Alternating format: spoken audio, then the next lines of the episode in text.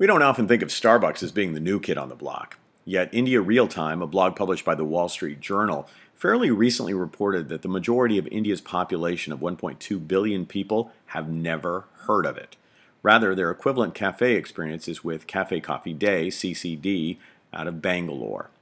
You may remember from my book, Leading the Starbucks Way, that Starbucks has had fits and starts in trying to get into India, but in 2012, they began a foray in a joint venture with Tata Coffee Group. There are now over 30 stores across India, but their presence, growing slowly but intentionally, is dwarfed by Cafe Coffee Day. Moreover, CCD claims to have no plans to slow down their rate of expansion across India amid Starbucks' arrival on the scene. During numerous trips to India, I visited CCD, and their approach to the coffeehouse experience is based largely on cost.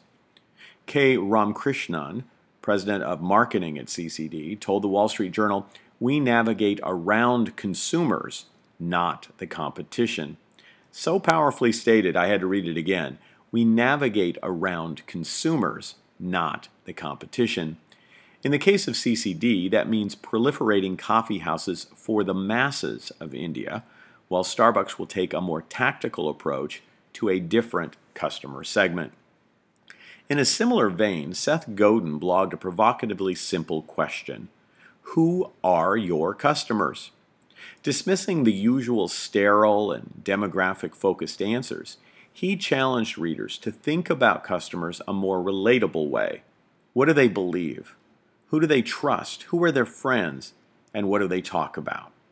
Imagine knowing your customers so intimately and then catering your business to them irrespective of what the other guys are doing.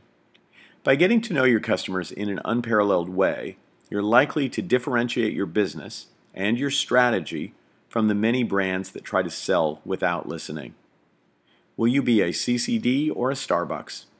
Your understanding of your customers should shape your approach.